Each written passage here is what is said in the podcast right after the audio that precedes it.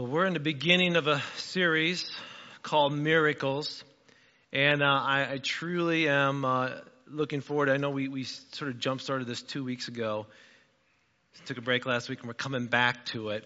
Um, but I want you to think about what, what is a miracle. When someone says miracle, what comes to your mind? And again, the question I asked before was Do you believe in miracles? Uh, perhaps you want to believe in a miracle, but you've not seen anything really transpire in your life spiritually, so you sort of question the whole thing of miracles.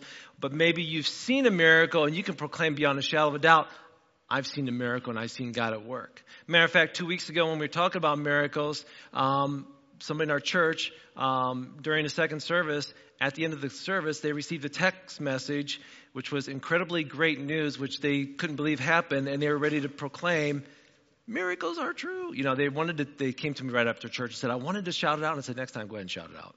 It's okay. We need to hear that proclamation. I believe miracles happen. I believe that God has performed miracles in the past. God still performs miracles today. And I believe God will perform miracles tomorrow as well. God is at work. Now, in case you're not a sports fan, okay, um, first of all, I want to give a shout out. We have a lot of kids that are in music and art, in dance and sports. A lot of our kids are involved in many things. And I've really enjoyed over the past month watching a lot of our athletes work hard, but when they're done, meet at midcourt and pray. And I've tried to post as many pictures that get sent to me or that I take, and it is nothing more than an incredible blessing to watch that. So I want to thank a lot of our student athletes, and, and um, I'm not I'm not going to just exclude the athletes because even at dance a couple weeks ago, the kids at dance circled up and prayed as well. And so, thank you for living out your faith in the midst of wherever you are. Um, but if you're not a sports fan, they, they called it the Minnesota Miracle. Now, the Minnesota Miracle refers to the NFL playoff game that took place last week, which I'm not a big fan of because I sort of like Drew Brees. I, he's a believer in Christ, and, and I always like cheering him on, but he got beat. But anyway, so in that game, uh, this is what happened. I mean, the Hollywood script couldn't have written it up any better. Uh, it was desperation time for the Vikings late in the fourth quarter um, during the Sunday divisional game against the Saints. It didn't look good. Okay. They were down three points with 10 seconds left in the game. And quarterback Case Keenum, who was hoping to throw a pass to get within field goal range, to give him a chance to win, to maybe go into overtime, okay? Instead, he throws a pass to his receiver, Stefon Diggs, for a 61 yard game winning touchdown. If you saw the play, you're thinking, are you kidding me? How did they just do that? He should have never made it into the end zone. They uh, interviewed Steph Dig, Stefon Diggs at the end, and he said this It's a storybook ending, and it never ends that way. Usually it's, it's reality, okay? It's real life. Things go, you walk home, you worry about tomorrow, but today had other plans. I give it all to God because things like this just don't happen. I thought that was interesting, especially his last remark. Things like this just don't happen. Couldn't you go through the Bible, one miracle after another, and say, things like this just don't happen? It's all right. And he's right. And that's what the, the Minnesota miracle remind us that even when the odds are against us uh, and pointing towards defeat, when victory seems unlikely, and when it's hard to believe in a positive outcome, there's always hope, right? There's always a chance. Now, sometimes there's that improbable win helps us reinforce the hope that we have in Christ Jesus in our faith and our understanding of who Jesus is as a miracle worker in our lives. We serve a God who specializes in the impossible. We serve a God who specializes in the, in the ima- in imaginable. We serve a God who specializes in the unexplainable. Do you remember how God parted the Red Sea and allowed Moses to go through on dry land? Do you remember how God kept Shadrach, Meshach, and Abednego from burning up in that fiery furnace? Do you remember how David slayed Goliath with just a stone? Do you remember how Jesus walked on water? Do you remember how Jesus fed 5,000 people? Do you remember how Jesus turned 180 gallons of water into wine? Do you remember all those? Let's be clear. I'm not saying God wanted the Vikings to win, okay? And I'm not saying that any of the last minute victories where people in the stands are praying for a victory that God is sitting there going, oh, you prayed louder than the other team. So I don't believe that, okay? That victory that I just brought up just simply, simply, simply reminds me about the victory I have in Jesus. In improbable odds, Jesus can still be victorious in my life. That's what it reminds me. It bolsters my belief that nothing is too hard for God.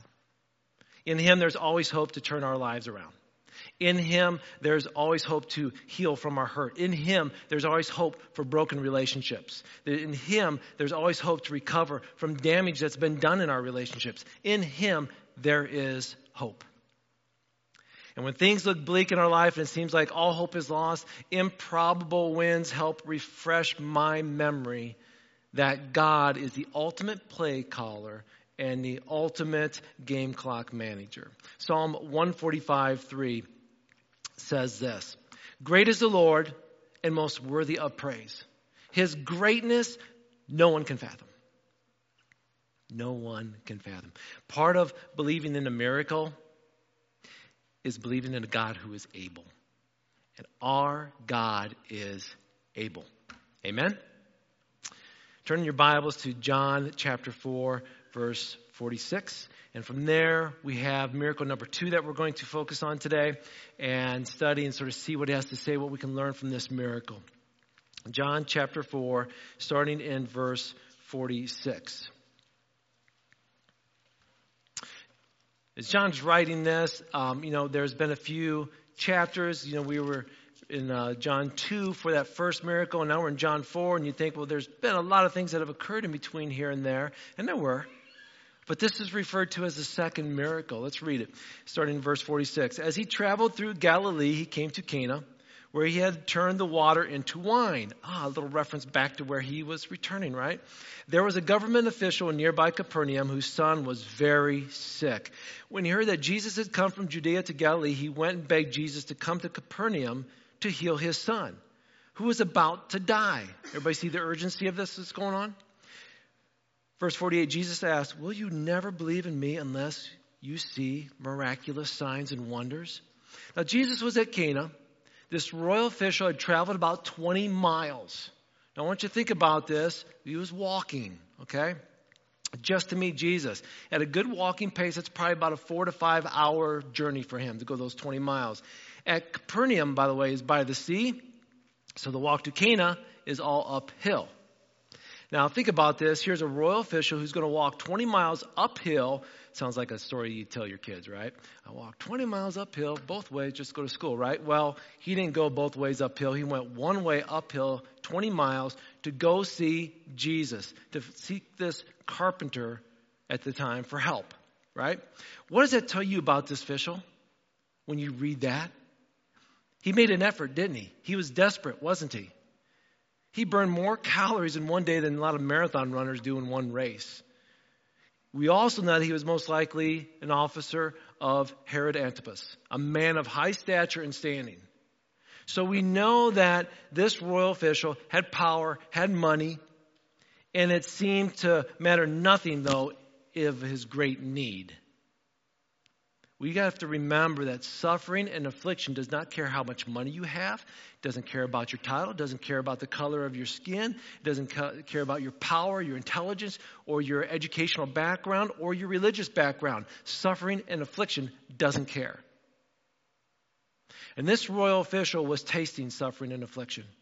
And like many parents who came to Jesus on behalf of their children, here comes this royal official seeking help on behalf of his child who's dying. He obviously came with passion. He came with urgency as a father who loves his son. So put yourself in your shoes, parents. Do you love your kids? Absolutely. So it's easy to go and beg Jesus for help, right? Well, probably not so much for him because, again, he is a royal official who has nothing to do with anybody who is religious. There's a big separation in their culture here. And you can imagine that the father has probably done everything within his power at this point in time to help find healing for his son, and nothing has worked. So he swallows his pride and he goes and he begs a religious man, Jesus. He breaks protocol with the culture of the times and subjects himself to someone who is actually under his power. See, Jesus was supposed to be under his power, although we know we're all under the power of Jesus, right? Look at verse 48. Jesus says, Will you never believe in me unless you see miraculous signs and wonders? Now, we aren't sure, but it seems that Jesus is, isn't just talking to this official, but he's probably talking to everybody else that's standing around him as well. He wants everybody to hear this message. The Father is asking for a miracle for his son. He's not asking, hey, Jesus, prove your deity. Prove to me that you're the Son of God. He wasn't asking that. He just wants his son to be healed. But Jesus rebuked those who depend on signs, who depend on miracles to bolster their faith. I'm not going to believe until I see something, Jesus. That's who Jesus is talking to. It might seem that Jesus has these harsh words to this man. All he wants is his son healed. But he encountered so many people time after time that all they wanted to do, just show me what you can do, and then maybe I'll believe. Think about it. Would this man have believed in Jesus without a sign or miracle? Let me ask you do you believe in Jesus even if he doesn't answer your prayers?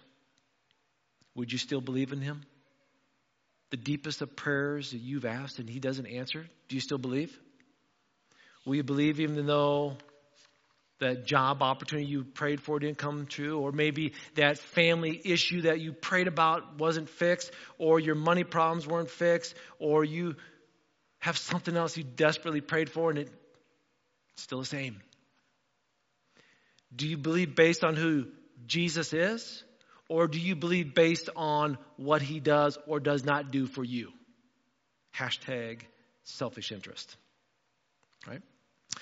See, we say Seeing is believing. We've heard that before, right? Well, seeing is believing. Jesus says, believing is seeing.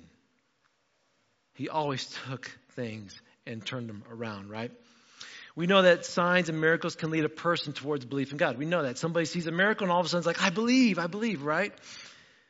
But signs and miracles from God, those are obviously good things, but they shouldn't be the firm foundation of our faith our faith should not be based upon what we've seen God do, it's on who God is. Signs and miracles may not change the heart. Because we saw that in the Old Testament. All those children of Israel that were led out of Egypt with Moses, they saw incredible signs on Mount Sinai. They even heard the voice of God. We read that in Exodus. Yet a short time later, they worshiped a golden calf. So the royal official replies, look at verse 49 in your Bibles. He replies back, Lord, please come now before my little boy dies. Now the father didn't plead why the boy should be healed. He's like, he didn't say, well, my child is of noble birth. Oh, my boy's a good boy. He didn't do that. He didn't give reason as to Jesus, this is why you need to heal my son. He just pleaded, heal my son. So Jesus does the miraculous. Look at verse 50. Jesus told him, Go back home, your son will live. And the man believed that Jesus, what Jesus said, and he started home. Did you see that? I believe you. He started heading home. That 20 mile trek, right? I love it. Jesus turns the temperature down 20 miles away. He just did something that nobody's ever heard of before right? This is a long distance miracle, showing that again, God's power spans time and distance. This would have been an even more incredible story to us a few hundred years ago. It's not so much incredible to us now, maybe, thanks to the fact that I can text somebody hundreds and thousands of miles away within a second, or I can FaceTime somebody in another country right now. Distance doesn't seem so distant to us anymore, does it? But if we were to read this story maybe even a couple hundred years ago, it would have been maybe even a little bit more miraculous. Consider 100 years ago, information traveled at the speed of ships, trains, and horses, right? Remember the Pony Express? Some of the younger generation is like, Pony what? Right?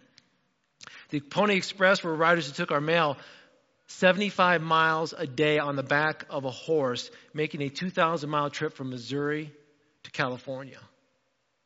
Today we're like, I could have just emailed that or texted, right? A couple hundred years ago, they didn't do that.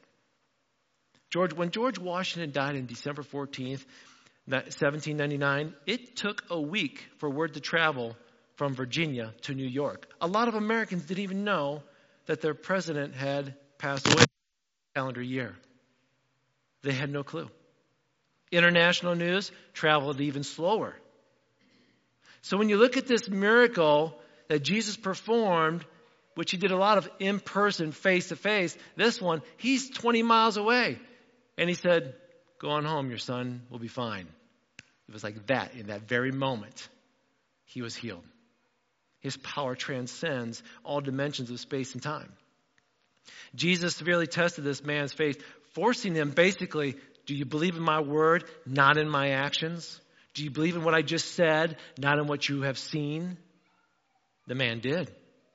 Many people want the dramatic effects of God's actions, right? We want to see the miracles. And sometimes God provides them, sometimes God does not show us these mighty actions, these visual signs, right?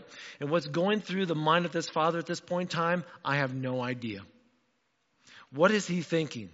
Could he be debating whether he should trust Jesus or whether he should continue to beg him and to heal his son? Should he stay and just, Jesus, come on, just go with me, show me, you know, or does he just go and just trust him? Despite the test, the man took Jesus at his word and started home. The royal official demonstrated that faith is simply taking Jesus at his word. That's what you said, Jesus? I take you at your word. A comment I hear a lot of people say sometimes is, My faith would be stronger if I could just have maybe lived back in the day and walked with Jesus and see what he did. I'd, I'd be a stronger Christian today if, if I could have walked with Jesus. I will admit that I probably have said that a few times myself. Man, if I could have just been standing next to Moses when he did the things he did. Oh, if I could have seen what maybe, you know, Paul and Peter did, or, or just hang out with Jesus. If I could have been in that boat and watched Peter walk on water. If I could have been the one that walked on water with Jesus, my faith would be so much stronger today, right? Let me remind you in John 11, we read of Jesus raising Lazarus from the dead, a convincing sign. Jesus brings somebody back from the dead, that he is the Son of God, right? But if you read on, it says that authorities took the miracle as a reason to oppose Jesus, not to believe in him. There's a verse I thought was really crazy. Look at the scripture, John 6, 66. You know, when you throw three sixes together, everybody starts freaking out. It's a sign of the beast, and they get all crazy, right? But look what that verse says. There were many. This is after Jesus has fed 5,000 people, walked on water, but he goes, At this point, many of his disciples turned away and deserted Jesus. Are you kidding me? They just saw all these miracles, but yet at this point, a lot of them just walked away from Jesus and deserted him because they wanted to see. Look in your Bibles, let's continue in verse 51. While the man was on his way, some of his servants met him with the news that his son was alive and well, and he asked them when the boy had begun to get better. They replied, Yesterday afternoon one o'clock, his fever suddenly disappeared. Then the father realized that was the very same time Jesus and I were having that conversation. Can you imagine when you're on your way home and these servants run into you and they tell you, hey, your son's alive? Oh, First of all, the incredible elation and celebration, the fact that your boy's going to be okay, that is awesome. Every parent gets that, right? The royal official believed it before the evidence, but you can only imagine the beautiful news to hear it from these servants. But according to the servants, it happened yesterday at one o'clock. Think this through with me. He spoke with Jesus at one o'clock the day before. It's a four to five hour walk home, downhill. Okay? He didn't run home after that miracle proclaimed by Jesus, did he? He took his time, very leisurely. That means this royal official, in taking his time to go back home, trusted Jesus. You know what? Jesus said, My boy's going to be okay. He took his time getting home. It was the next day. It wasn't four or five hours later. It was the next day. Charles Spurgeon said this he did not go home immediately as though he must be in time to get to another doctor if Christ had not succeeded. But he went his way leisurely and calmly, confident in the truth of what Jesus said to him. Now, we read in verse 53 that he and his entire household believed in Jesus. This was the second miraculous sign Jesus did in Galilee after coming from Judea. See, the miraculous power of Jesus developed greater faith in both the royal official and his family. Do you remember the story of the water to wine? How people's faith, just the servants, but the entire household, again, his disciples, believed him and even more. Their faith was deepened by personal experience of God's power. So we come to the conclusion of the story, and so we, we need to ask some questions. Jesus is no longer walking on this planet right now in the flesh, performing miracles, is he?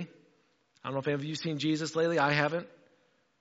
If you have, that means he's come back, and I missed it, and I'm very upset, okay? But none of us have seen Jesus walk around doing miracles, have we? And John, when he's writing here, he's writing to an audience that might not have even seen Jesus. So when we're reading this, the question we face, the question that the, anybody who's read the book of John must ask is this Will you, will I, take Jesus at his word without seeing a miracle? Will you? Will you take Jesus at his word? To what he said he would do in your life without seeing any evidence? You know, the first two miracles of the Gospel of John took place in Cana of Galilee. They were, there are some incredible similarities with both miracles. You'll, talk, you'll hear about the phrase third day, and there's a few other things in there. There's a lot of similarities, probably about five or six similarities with these miracles. But there's one major difference. The first miracle was a time of what? Celebration, elation. It was a wedding. Most incredible thing. The second miracle was, quite frankly, the opposite a time of tragedy and hurt. Illness, soon death of a child.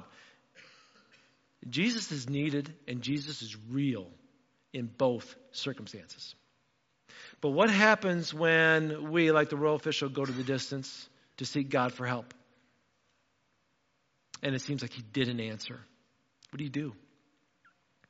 What if you are like that royal official and you've gone to Jesus over and over and you feel like you've gone the distance, but you're not hearing Jesus say it's going to be okay and you're not seeing any kind of evidence? What if you're the one who went to Jesus and you, home you get home to discover that your child died? Will you keep your faith in Jesus even when you don't see the answer? I don't know how many of you know could answer this question for me, but if I were to say, how many people are on this planet Earth right now? Could you give me an answer? I went to the computer, checked it out, the World Census uh, site, and it gave me a picture or it gave me a clock, and it's actually clicking right now. So this number is probably about 24 hours old. Okay, so the number is a little bit higher, but if you look, there's 7,448,645,613 people on this planet currently. Okay, and that number's actually gone a little bit higher. That's a lot of people. Can you imagine all of us lining up in a single file line? Okay, now it would stretch over 1,500,000 miles if you took all 7 billion of us lined us up. You know how many times around the equator lined up that would be? That's 60 times. That's a lot of people. Okay? I had to do the math, pull out the calculator on that one. It almost makes you feel insignificant, doesn't it? I am one in a million. No, you're one in seven billion. Oh. Feels sort of insignificant, right? Matthew chapter 10, verses 29 to 30. Look at this, what Jesus says. What's the price of two sparrows? One copper coin? But not a single sparrow can fall on the ground without your Father knowing it. And the very hairs on your head are all numbered. So don't be afraid. You are more valuable to God than a whole flock of sparrows. The point is this God cares about every single one of us. All 7 billion God knows and cares about. Every minute de- detail about your life, God knows. He knows it, which included the official's son. That includes you. He knows you. He loves you. The problem is when we, one of God's creation, gets sick or hurt, maybe we're innocently abused, victimized, or worst of all, tragedies, killed, that's when the problem occurs. I mean, why doesn't God end all cancer, stop all accidents, end all starvation, right? Here's the thing we can't answer that. We can ask the question all day long, but we can't answer it. See, we're reminded every day that we live in a fallen world where the people have a free will to make their own choices, which they can. We live in a fallen world. And just as much as God loves us and has a purpose and a plan for us, we need to remember that the enemy also has a horrible plan for us. Are you hearing me on this? We always remember, oh, God has a purpose and a plan for me, and we are so excited about it. You need to remember that the enemy has a plan for you as well. We live in a cosmic battlefield going back and forth. But we don't have to live in fear because our God is victorious. Say that with me. Our God is victorious. One more time. Our God is victorious. So, in this cosmic battlefield that we face right now, listen, we can choose sides. And I encourage you to choose the side of God. Abraham Lincoln said this My concern is not whether God is on our side, my greatest concern is to be on God's side. And choosing God's side doesn't free us from sickness or accidents because bad things happen to good people. We know that. And we can't control our circumstances, but you can live with confidence, knowing that, as Paul said, all things work together for the good of those, right? Who are called according to his purpose. We always go to that scripture, right? This is the confidence we have. Complete and final victory will not be on this earth, but in the future, in a new heaven and a new earth. Psalm 145 3 says this. I'm going to the worship team to come forward. Psalm 145 3 says, Great is the Lord, most worthy of praise. His greatness no one can fathom. See, part of believing in a miracle is believing in a God who is able to perform a miracle. And our God is able. No doubt about it. You know, I love how this story ends or how it begins. It goes, and Jesus went back to Cana. Every now and then we need to go back to where we saw God do something mighty. Jesus went back to Cana. A stone's throw away from where those stone jars of water were turned to wine. He was right there in the same place. Do you think David ever went back to the place where he had that slingshot and he took down Goliath? You think he ever went back to say, there was victory in this place? Do you think any other people, maybe Moses, went back to the burning bush and said, I met God here and he did something incredible? Do you think any other godly men and women went back to those places of victory to be reminded that God is real? Do you think Lazarus ever went back to his tomb that Jesus pulled him out of and put flowers down and said, Not here, not today, because my Lord is real? Jesus went back to Cana to do the second miracle. Every now and then, you need to go back to where you saw God do something mighty in your life and remind yourself God is mighty in your life. And He can do the most incredible things. We all need to go back to Cana every now and then, right? Would you please stand? Let's pray. Heavenly Father, what an awesome and mighty God you are. And God, when we look into the scripture and we see the desperation of this man and his love for his son and, and, and how he took you at your word. And he just went on home believing that his son was going to be okay, and he was. What an incredible miracle. But God, sometimes some of us in this room, we, we're like, I prayed. I had the same kind of faith as that royal official. I, I, I made the effort. But God, I came home and nothing changed. God, sometimes our circumstances are what they are in this cosmic battlefield. But God, we know this you don't change. You are a God who loves us. You, let, you know every single detail about our life, but yet you still love us. And that's amazing to me. And God, even though we may not see every single one of our prayers answered in our lifetime, we know that your purpose, your plans are perfect. And someday we'll figure it out when we are in your presence. But until that day, we're going to keep praying. Until that day, we're going to look at those moments when we, we see a last minute victory in a game. It's like, how did that happen? We're going to remember, Lord, that moments like that give us hope that you can do things in our lives that we can't even can't even dream of.